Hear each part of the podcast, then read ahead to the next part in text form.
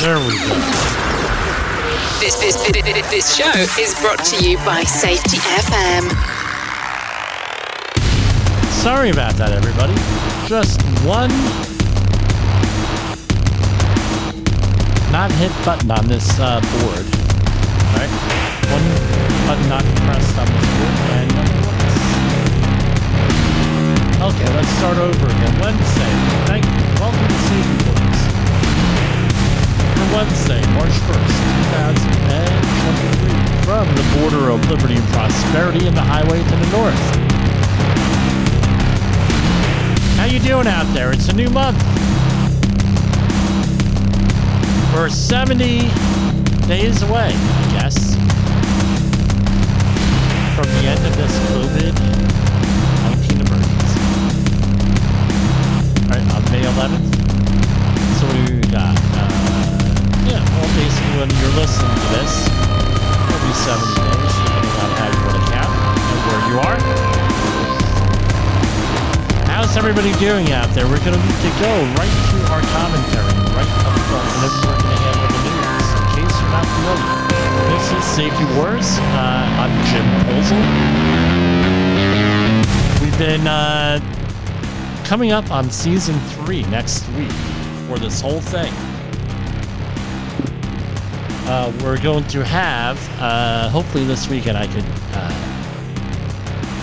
get around to editing some videos from last Friday's International Conference on Climate Change. So uh, I think it's important for us to advance questions that haven't been answered in this whole climate de- uh, change debate.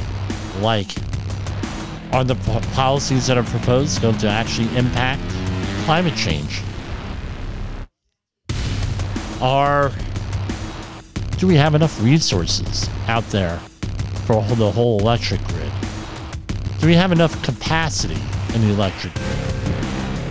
Yesterday, we were, uh, I read a story about the highest demand trade, right? And the trades are hurting, right? The manual labor trades, the skilled trades, the unskilled trades, everything out there. Uh, the electricians are going to be in high demand. And that's the forecast, one forecast I'm looking at. So I guess electrical safety is going to be a big issue too. Because you see a lot of people out there doing stuff that they probably should not be doing.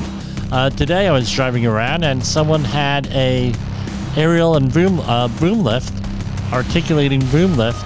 They parked it overnight on the street and they put the uh, basket with it right next to the power lines. Not a very good thing. It's a bad thing. BAD. So, we're going to entitle this Getting Out in Front of the Problem. You're going to say, well, what does that mean, getting at in front of the problem? Let's say you have a problem, right? You want to be ahead of things. I think we're all familiar with the uh, phrase, if you're not, you will be right now. Uh, the truth, uh, the, a lie gets around the world three times while the truth is still getting out of bed. How do you like that? What does that mean? We're all about building capacity. And uh, I, I think I mentioned this before. We I had a problem at the beginning of my career doing accident investigations. And I, you know, until you get the knack of it, until uh, no accident incident investigations because I always focus on preventing things and managing things up front. And what I learned eventually took years to find this out. When you have an accident, when you have a problem, it could be any kind of problem. You want to be ahead of the pro- problem. Same thing with OSHA, right? With things. When you have an accident, you want to have enough capacity built in your system So you're ready for the unthinkable. So, for example, there, and I mentioned this book one time, one time before. There's a, uh, it's almost a classic book now. Uh, about 50, it's been out for about 15, 16 years. The Unthinkable by an author, Amanda Ripley. One of my favorite books. Who lives and who dies in disasters? And she goes into a whole bunch, and this is before the station nightclub fire, I believe, where uh, up in Rhode Island, where a lot of people died at a Whitesnake con, uh, uh, concert. What do you do to make an emergency more survivable? And you have to have this in your mind. You're creating capacity in yourself. You don't want to think about it, but you gotta, okay, well, how, how am I going to get out of this building if it's on fire? How am I going to get off this plane if it crashes? We have an emergency. Uh, I play the hotel game with uh, when, when my kids were younger, and we still do. We're in a hotel. Okay, where's the exits? Let's take a tour of the hotel. Let's see what's going on. Where's our meeting location? You may do this in your house, and I recommend it. If we have an emergency, where do we go? Right? We have to evacuate the house. The same thing goes in the workplace. You have an emergency action plan that should be part of your overall health and safety plan. If you have a mobile crew, or if you're visiting a facility, you have a site specific training, site specific uh, health and safety plan. If, in the event of emergency, we go to location one. If that we can't make it there, we go to location two. You don't go across the street to Starbucks or down the street to the Starbucks, and then we don't know where the hell you are. All right. That's a really important uh, uh, thing. Now, accident investigations. Uh, you want to be out in front of the accident investigation. You do not want somebody else to be managing your accident investigation. So I had one client many years ago, one client not so many years ago. Uh, they, I said, look, I could give you a uh, health and safety professional on site to go and uh, to go and do accident investigations, accident management, but more importantly, prevent accidents. Right? That's what we're going what our focus is going to be in the event of an accident we're able to manage it.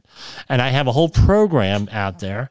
And again programs are made to fail right? Eventually a program is going to fail. But it's not if not when if you listen to todd conklin's podcast today. And oh no no no we're going to let the insurance company handle it. And you don't want to do that. Well, let the insurance company handle it.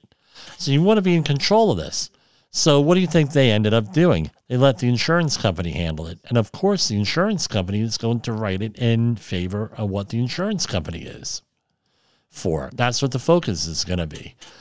And at the end of the year, when they went for their workers' comp renewal, they were looking at like a $3 million bill, and they ended up having to fold the company uh, because they ended up, because uh, they let the insurance company come out and insurance investigators come out for every accident right? And of course, the workers' comp, they wanted them that kind of money up front, and the company decided to fold at that point. Not so long ago, we had another client who had an accident on site and just uh, did not uh, uh, know that they were supposed to do an accident investigation. They said, okay, well, we'll let other people handle the accident investigation. And what do you think happened? How do you think that turned out? OSHA got involved. They came to the job site. It was catastrophic loss. A couple of days later, now OSHA was writing the accident report, and they put it out. They said, "Well, where's your accident report?" Well, we didn't have one. Okay, let's do our own investigation. They ended up. It it's not. It did not end well. leave it at that. It did not end well. So, what do you do? As and it's all all in the record keeping uh, section of OSHA we and there's a handout there. If you go and on the OSHA website and you uh, uh, and you look under in, injury and illness record keeping forms, they have the OSHA 300, OSHA 300A, right, and the uh, o, uh, OSHA Form 301 Injury and Illness Incident Report. So, as, and I'll just read right from it. This injury and illness incident report is one of the first forms you must fill out when recordable when a recordable injury, work related injury or illness has occurred. Together with the log of work related injuries and illnesses and the accompanying summary, these forms help the employer uh, to develop a picture of the extent and severity of work related incidents. Within seven calendar days after you receive information that a recordable work related injury or illness has occurred, you must fill out this form or an equivalent. So often, a lot of companies have their own accident investigation forms right? But this is the minimum. And there's uh, some arguments for using just the OSHA 301 form versus your own accident investigation form. I have a tendency of using both when I'm running the show because you fill out the OSHA form. They're not, they can never ever argue that you did not do the investigation if you fill out their form. And then I have other notes and other reports and everything, especially if it's a catastrophic injury or big injury or something that I know is going to probably end up in court or something like that. Uh, I have a no a big investigation that we do, and it's a you know it's a real investigation. So you know we we talk and I talk often about the one pagers. What's a one pager? It's a one page accident investigation form and the investigation and that's what a lot of companies they expect from their health and safety person. We're going to do a one pager you got that accident investigation form done within uh, uh, uh, by the close of business or sooner. And here osha says look you have up to seven calendar days to do this right here right in the investigation. Right? And you have to keep the form on file for five years following the year to which it pertains right? So you have one week to do this. I don't suggest you wait till six and a half days to, pick this thing up, bad boy up, and start filling it out. So you do it as soon as possible, but realize that if, if especially if you're dealing with a complex uh, uh, incident, it may take more than a week to do the accident investigation. And the uh, this is the other thing. The OSHA 300 log is a running, what I call a running form or a rolling l- record form, meaning you have to, uh, you have to, if you have a, an accident in January and an accident in March, that's recordable, and then we'll get into what that is in a minute, and then going onward, you know, they have one in October, and then you know you're planning on filling out this form in January before it's due, and you have to put it on file. We all know that stuff, right? If you do that, and if you don't do that and you think you're going to have a file folder with a bunch of post-it notes in it, OSHA comes to a site for an thing. What's the first thing that they ask for? They're going to ask for the OSHA Form 300 and at least the last three years of the OSHA 300 forms. And you better have them in file and you better be able to produce them. That Again, that's getting ahead of the curve if you have that, right? If you have that, fill, you know, we get the form, you have it on file right? I, I encourage people to put it, know that it's supposed to be posted, and you have a clear uh, uh, file envelope. You put it in, and you have it hanging. And this way, if OSHA shows up, guess what? It's right there on the wall. From the, and uh, keep the last three years right on the wall. Right? This way, it's there. You don't have to go looking for it or anything. It's immediately there. Or one of my clients has all this paperwork in a binder right at the front desk. OSHA comes in. Yes, yes, sir. Yes, ma'am. Here's the form. You produce it on the spot. But this is a rolling form. So if something happens in January, you better make sure you put it in for January for that. You're going to keep this log going in because it's a log of work related. The log would indicate it's are running, like, you know, Star Trek Captain's Log. You keep going on and on. Now, uh, so uh, let me back up here. What is an OSHA recordable on here? So, first thing you have to do is uh, when an in- when is an injury, and I'm reading right off the form this is like the uh, Luther's small catechism. They ask you questions and they give you answers, right? When, when is an injury or illness considered a work related? An injury or illness is considered work related if an event or exposure in the work environment caused or contributed to the condition or significantly aggravated a pre existing condition. Work relatedness is resumed for injuries and illnesses resulting from events or exposures occurring in the workplace unless an exception specifically applies. So this is uh, all contained in 29 CFR Part 1904.5. Uh, Which work related injuries and illnesses should you record? The obvious one death, loss of consciousness, days away from work, restricted work activity or job transfer, or medical treatment beyond first aid. And this is a very high end. We're doing a thousand mile in orbit look down on this thing. This no, there are different criteria, different. If you're not sure, give us a call 845-269-5772. So uh, what we're and I'll announce this now. What we're doing now is, uh, if you have a health and safety question, give us a call, and uh, we will consult with you over the phone not for free.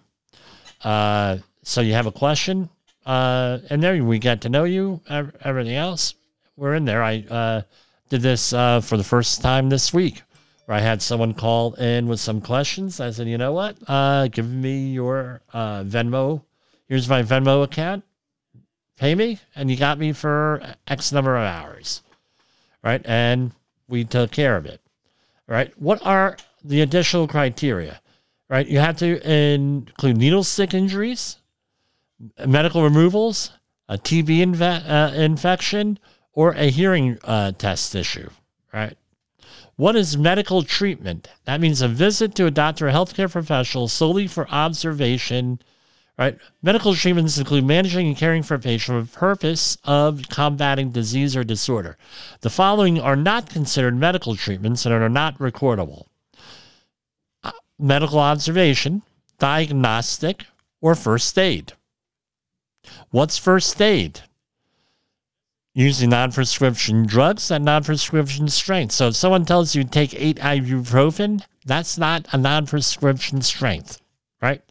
Administering tetanus immunizations, cleaning, flushing, or soaking wounds on the skin surface, using a wound covering or steri strip or butterfly bandage using hot or cold therapy, using a totally non rigid means of support, using a temporary mobilization device while transporting a accident victim, uh, drilling a fingernail or toenail to relieve pressure or draining fluids from blisters, eye patches, a simple irrigation or cotton swab, right? Foreign bodies, uh, to remove foreign bodies not embedded in or adhered to the eye, using irrigation tweezers, cotton swab, or other simple means to remove splinters or foreign material from the eyes other than other than from, from the areas other than the eyes, using finger guards, using massages, I like that one, and drinking fluids to relieve heat stress.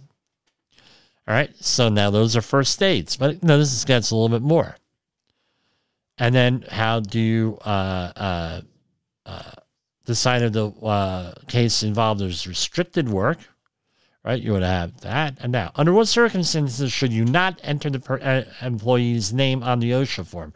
Again, we have HIPAA laws. However, they don't necessarily apply to. Uh, they don't necessarily apply to workplace stuff, except for the uh, this, unless otherwise specified, right?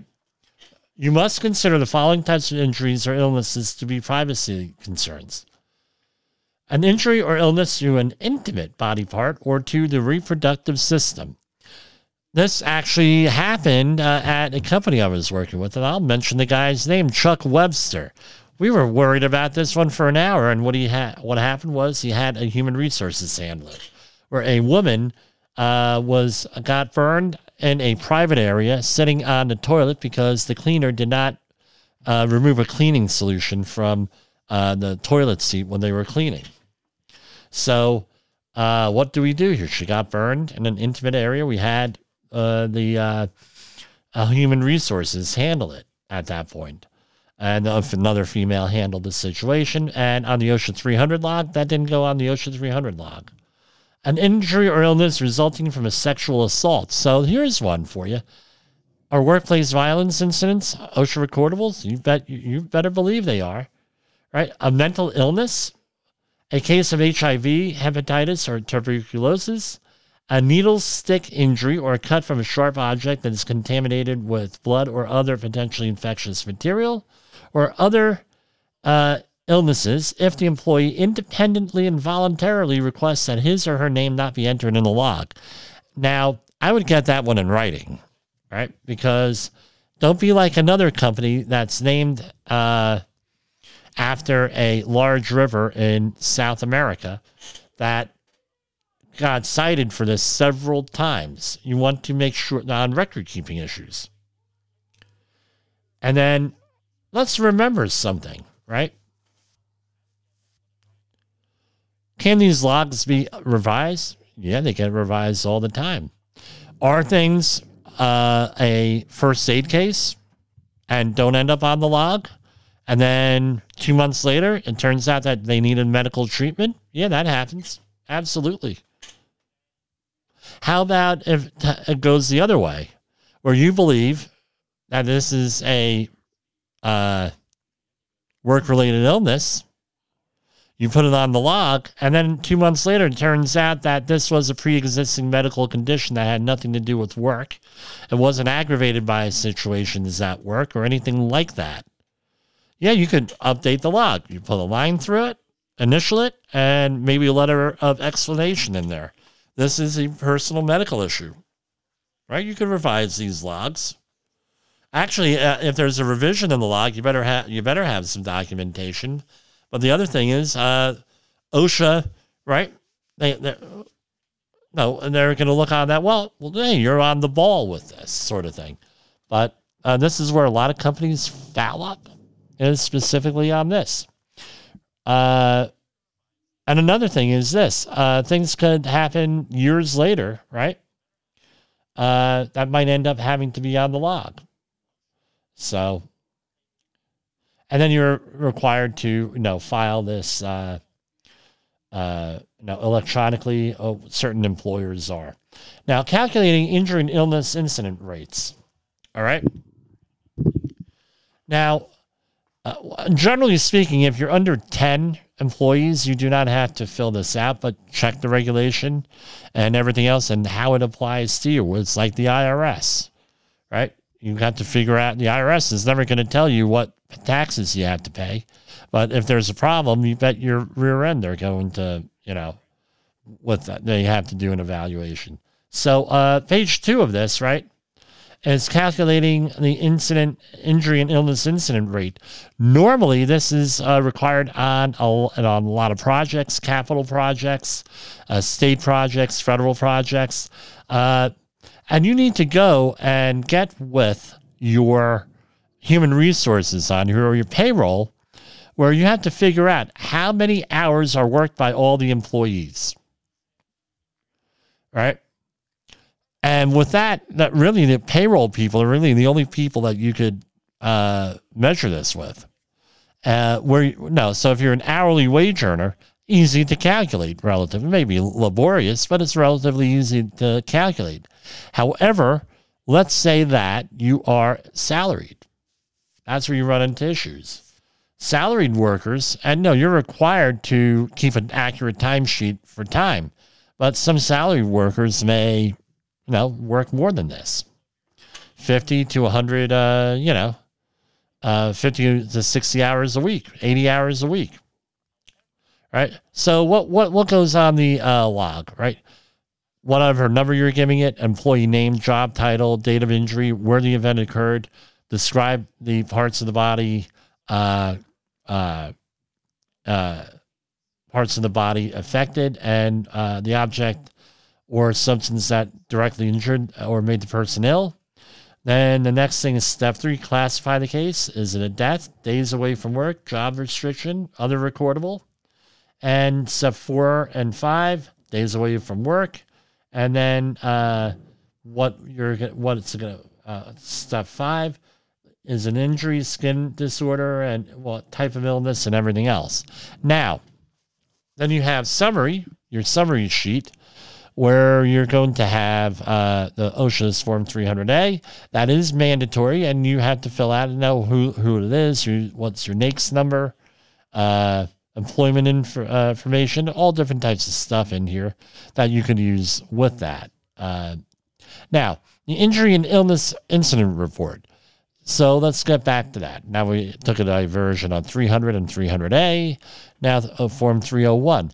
So you, so I always fill this out like this because what's OSHA gonna say?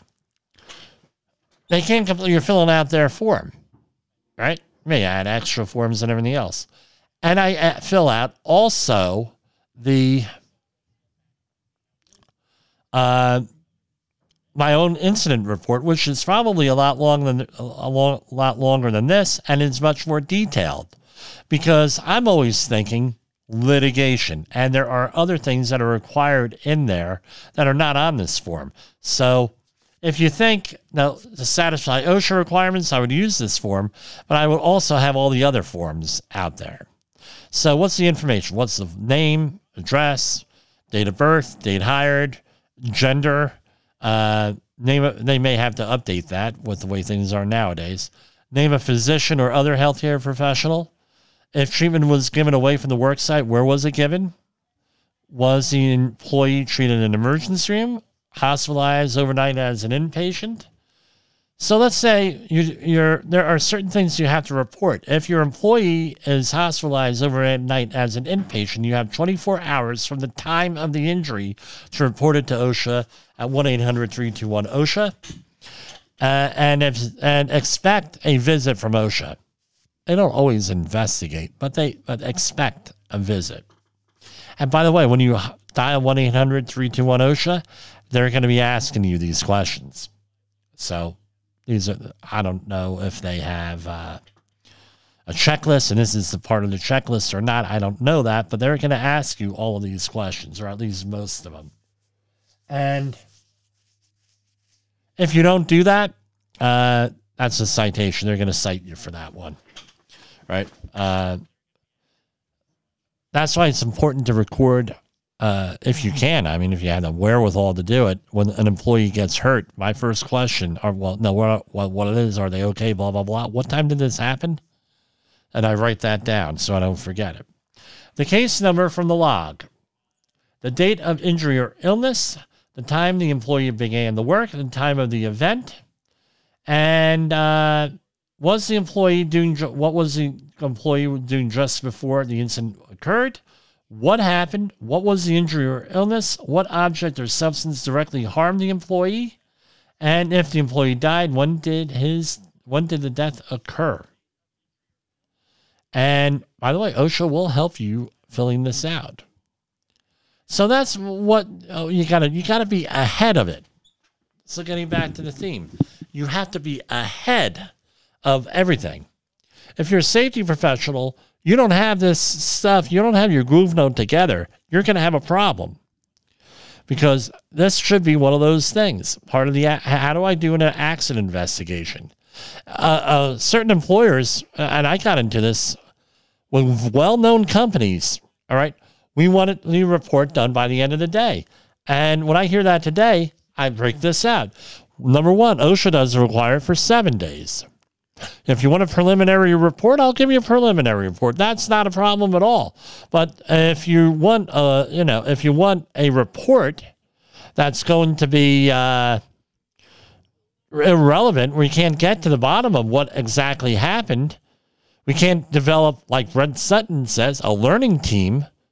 We can't do that you know, you can't do that by the end of the day. We could give you a preliminary report and just put a disclaimer on there. Hey, things may change. We're still doing the investigation. That, yeah, we could do.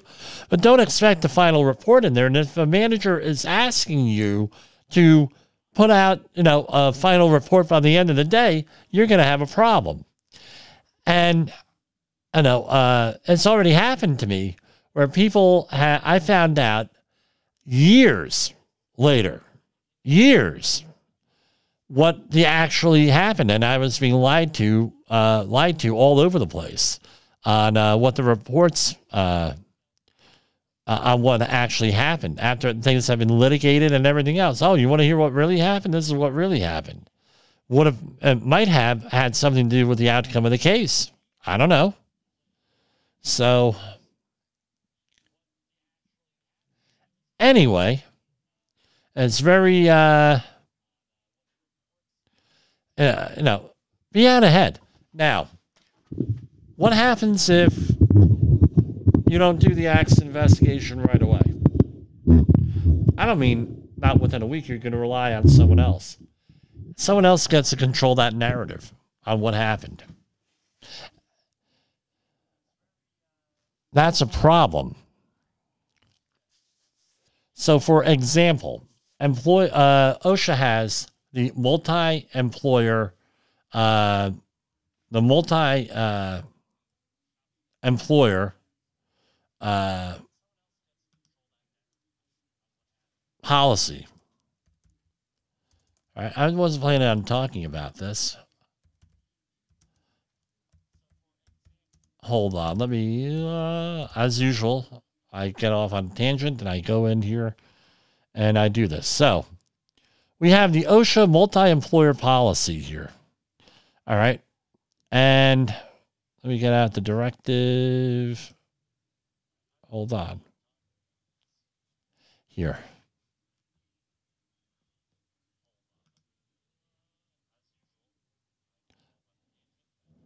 You have different roles. I know this by heart. However, uh, I don't want to make a mistake because uh, I don't want to make a mistake.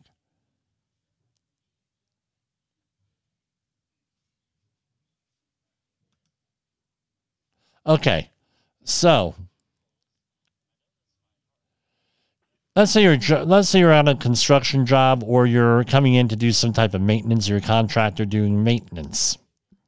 So uh, this is right off of uh, directive number CPL two 0.124, all the way back from 1999. So here we have for a multi-employer, and I'm just going to have select texts in here. On a multi-employer uh, work site in all industry sectors, more than one employer may be citable for a hazardous condition that violates the OSHA standard. A two-step process must be followed in determining whether more than one employer is to be cited.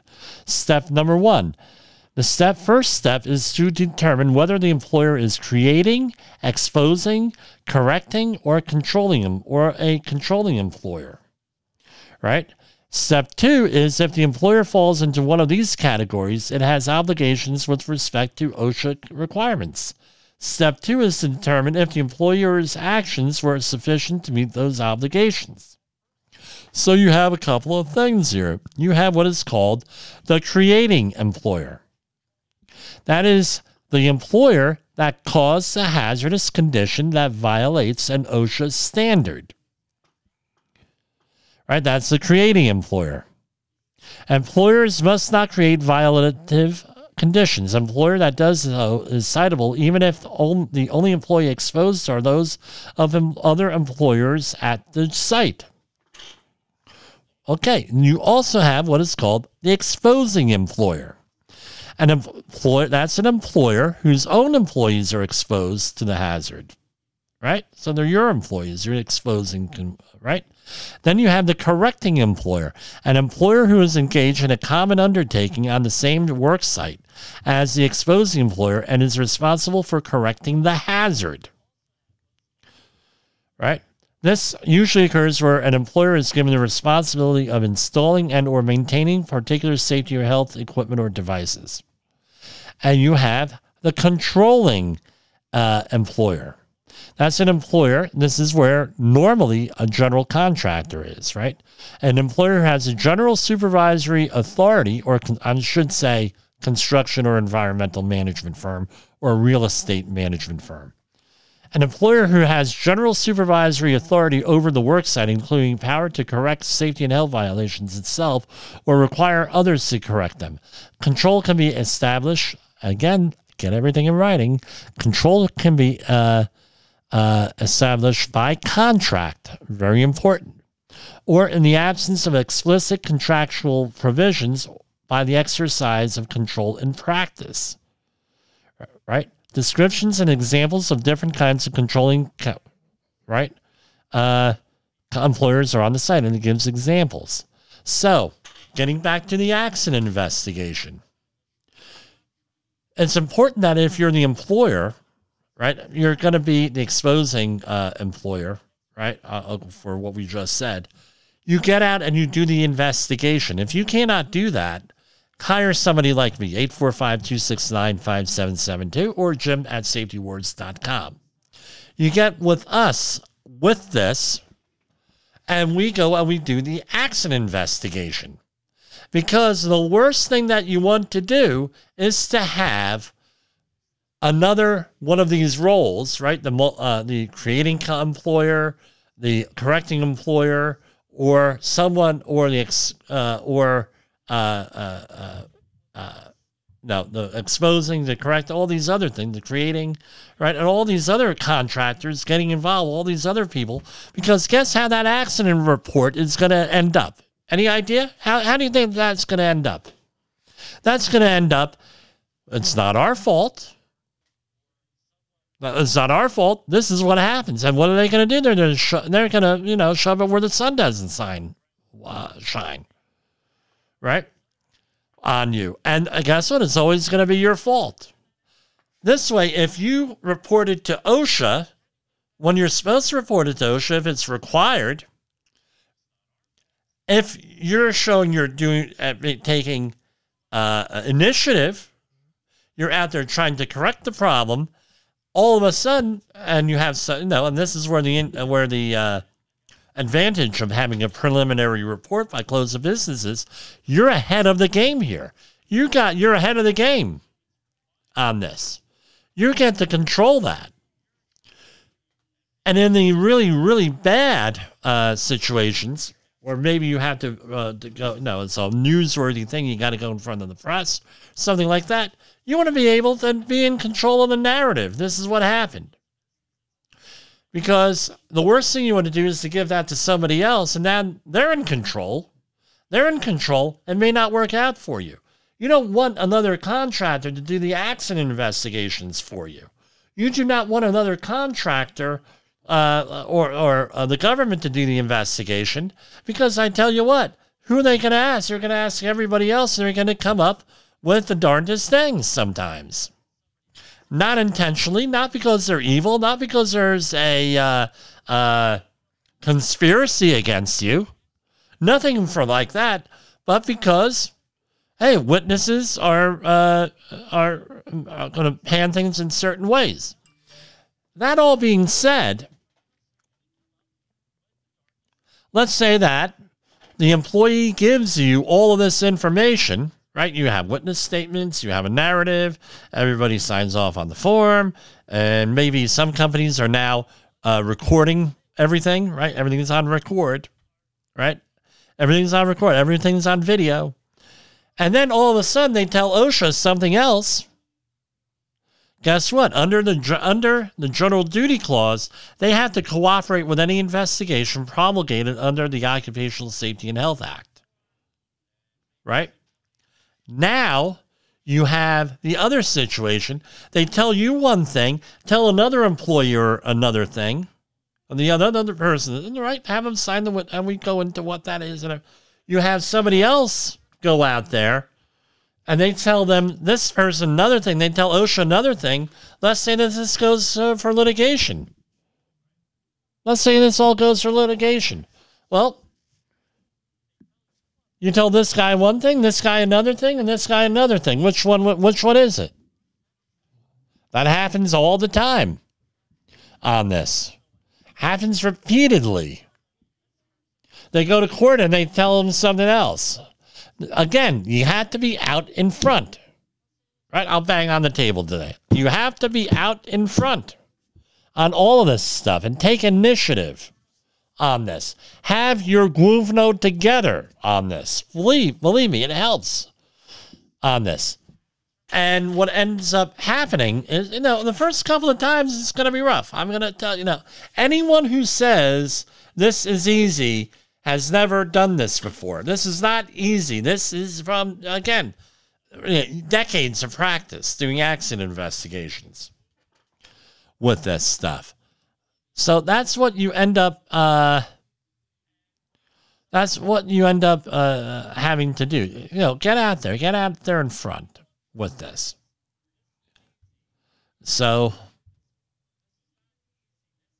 anyway, that's all I have to say with this. Is be out in front. If you need a hand, give us a call. I'm going to take a break. I went for 40 minutes without a break here. Wow.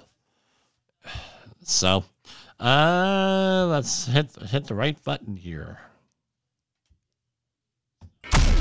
In the professional safety community, communication and planning are just a few keys to your program's success. The question many practitioners have is where do I start? Dr. Jay Allen, the creator of the Safety FM platform and host of the Rated R Safety Show, has built a global foundation to help you along the way. Go to safetyfm.com and listen to some of the industry's best and most involved professionals, including Blaine Hoffman with the Safety Pro, Sam Goodman with the Hop Nerd, Sheldon Primus with the Safety Consultant, Jim Pozell with Safety Wars, Emily Elrod with Unapologetically Bold, and many others.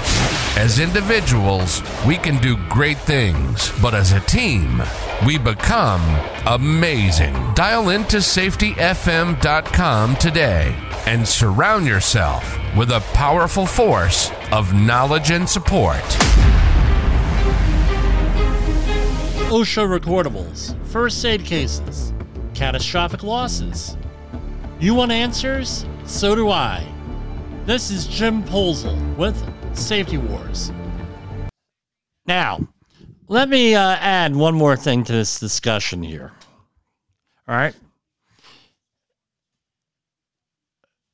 I, all about this getting out there with the narrative and everything else, with uh, with everything, right?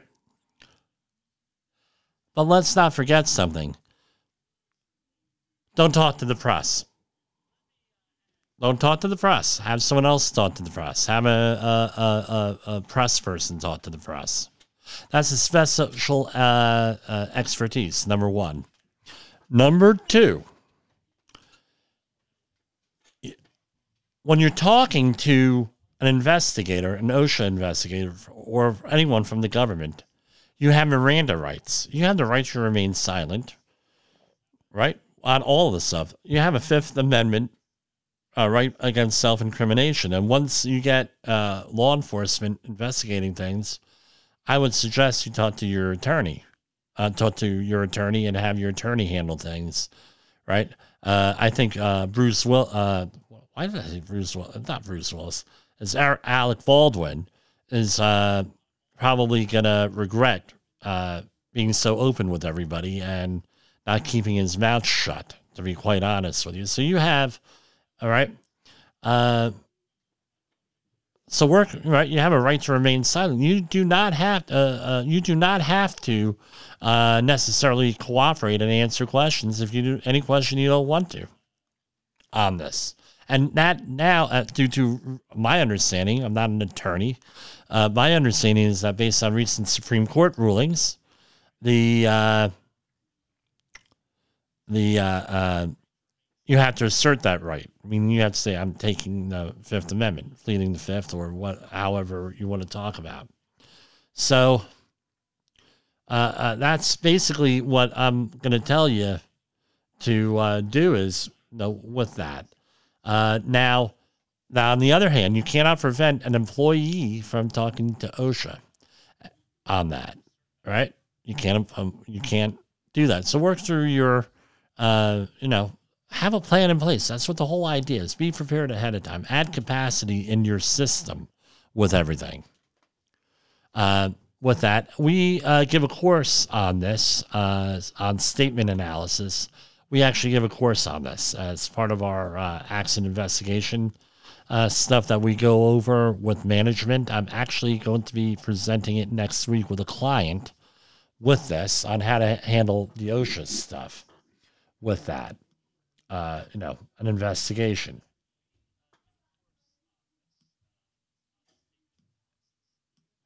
Do, do, do. Okay. So, you're probably going to want to download this and play it for your uh, coworkers or any interested parties on this. All right. Uh, OSHA did not have any uh, updated uh, uh, uh updated uh, uh, press releases today for March, right? on there, at least that time of the broad this broadcast. So uh, some stuff in the Department of Labor. U.S. Uh, you from this is from Washington. The U.S. Secretary of Labor Marty Walsh issued the following statement on President Biden's announcement on his intent to nominate Julie Su as the next Secretary of Labor.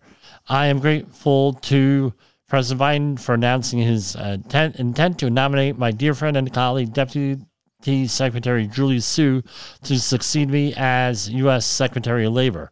Julie has been a true partner in uh, leading the Department uh, of Labor, and her drive and vision uh, have been central to everything. This is from La- U.S. Secretary of Labor Marty Walsh.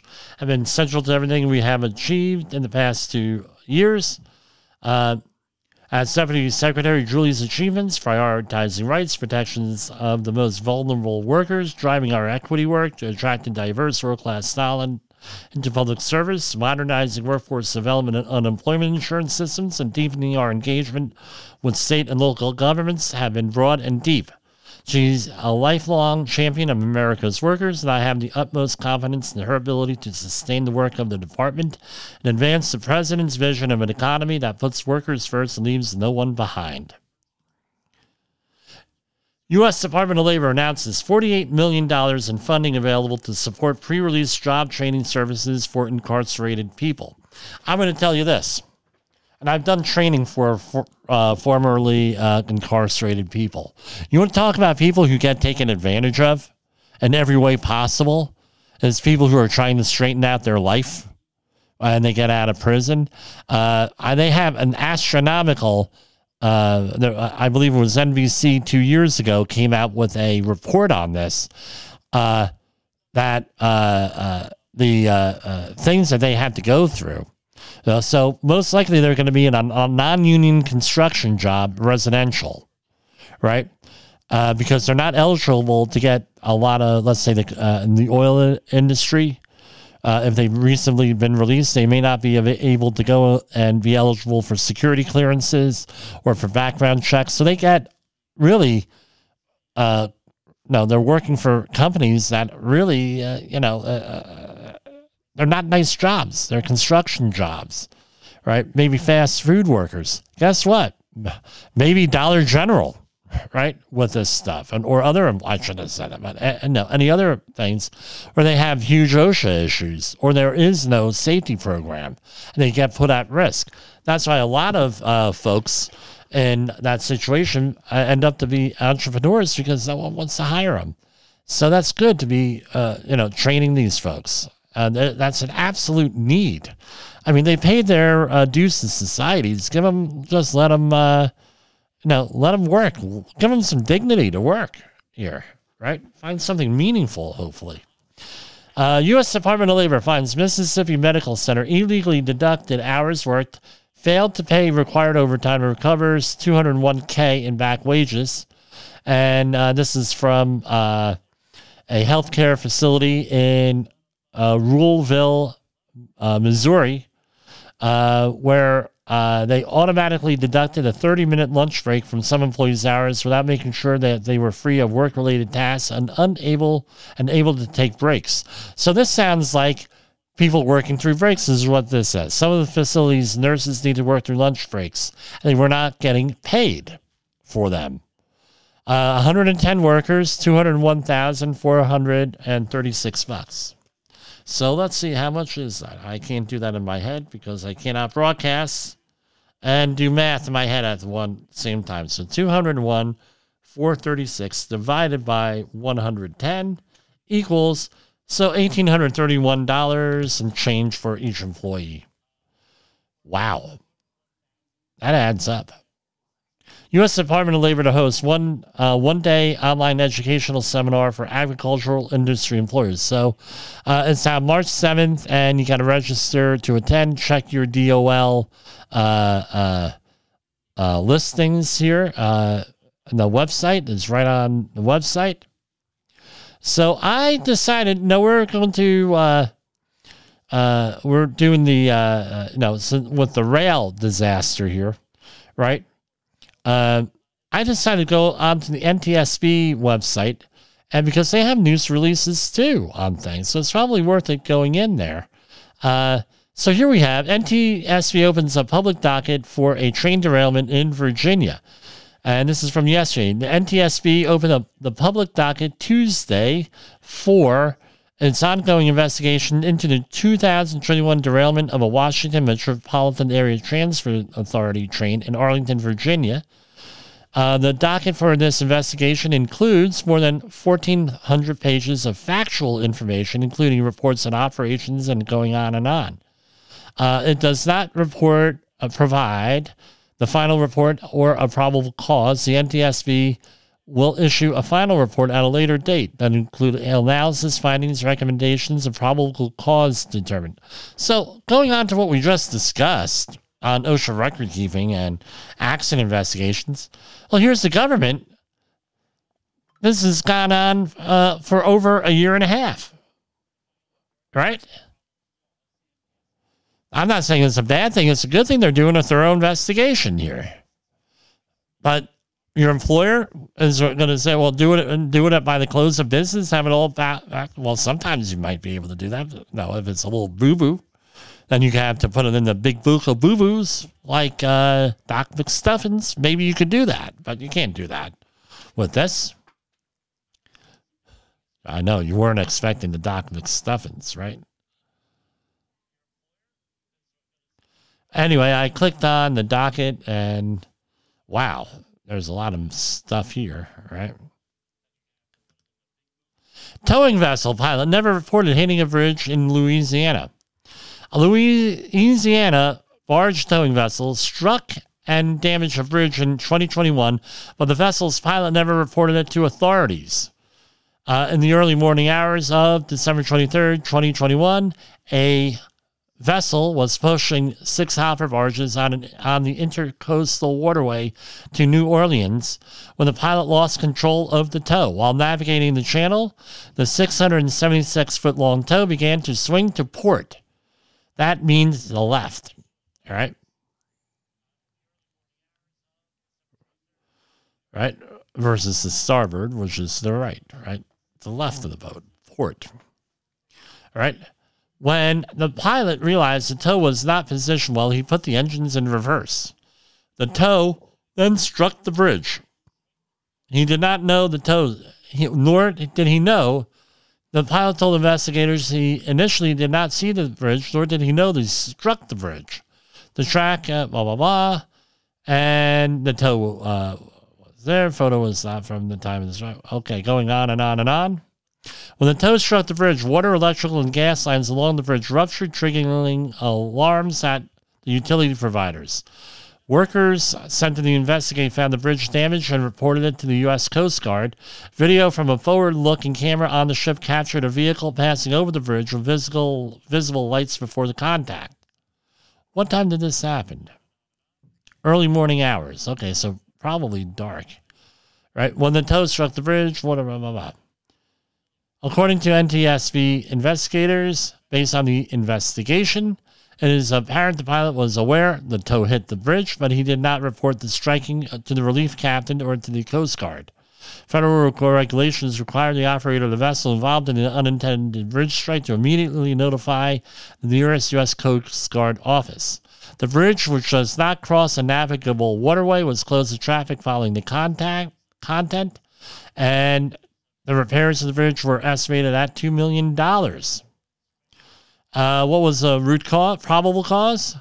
Lost control. Yeah, you think? So this bridge was way out of the channel, it appears to be. And uh, there is no freaking way that anybody, this thing would have went underneath it. So, uh, and well, according to the picture, wow, they really whacked this bridge. Wow. Lack of spotter leads to crane toppling off barge. This is from February 16th of this year. A crane toppled off a Virginia barge last year because no spotter was present to notice the crane being driven too far aft. That means right in the back. And the cable system securing the crane to the barge failed. So this is one that I see a lot, right? As in the marine industry, they put mobile equipment, either an excavator, a backhoe, a crane on a barge. And that's supposed to be secured down so it can't move. And then what happens is I even saw boom lifts, which is like, by the way, against the uh, rule book, against the instruction manual. And then what happens? Someone's not paying attention or the load shifts. And what do you think happens? Thing falls off. Right? Then 320 uh, 20 ton crane. Oh, I know where this is, right? I've been across this bridge. While working on the Hampton Roads Bridge Tunnel expansion project near Norfolk on February 8th, uh, 2022, an onboard crawler crane fell off the construction barge and into the bay. The crane was later recovered and declared an insurance loss of nearly $2 million. There were no injuries when an oil sheen was visible on the water. The 320 ton crane was secured to the barge using a centerline cable that allowed the crane to move back and forth. The system, required by OSHA, was intended to prevent the crane from moving laterally or rolling off the barge. Uh, the NTSB investigators found that as the crane moved toward the stern preparing for lift, the centerline's cable aft eye had opened and became disconnected from the aft uh, deck bracket, and they have uh, they have uh, uh, visuals here. So when the uh, the ca- cable became dislodged, right, causing the cable system to fail, allowing the crane to f- travel too far aft. And the investigation found that a stronger centerline cable system, one in line with OSHA regs, would have prevented the crane from being driven off uh, the barge. And this is another one too, right? Uh, company uh, company's policy required the spotter to be used anytime the crane is traveling, but there was no spotter present. Uh, the NTSB found that the company did not know workers were not following its policy because they did not have processes in place to ensure workers were complying. Wow. And uh, you know what? End of the program. I'll see you tomorrow. I got all wrapped up in things. Good night. The views and opinions expressed on this podcast are those of the host and its guest and do not necessarily reflect the official policy or position of the company. Examples of analysis discussed within this podcast are only examples. They should not be utilized in the real world as the only solution available, as they are based only on very limited and dated open source information. Assumptions made within this analysis are not reflective of the position of the company. No part of this podcast may be reproduced, stored in a retrieval system, or transmitted in any form or by any means, mechanical, electronic, recording, or otherwise, without prior written permission of the creator of the podcast, Jay Allen.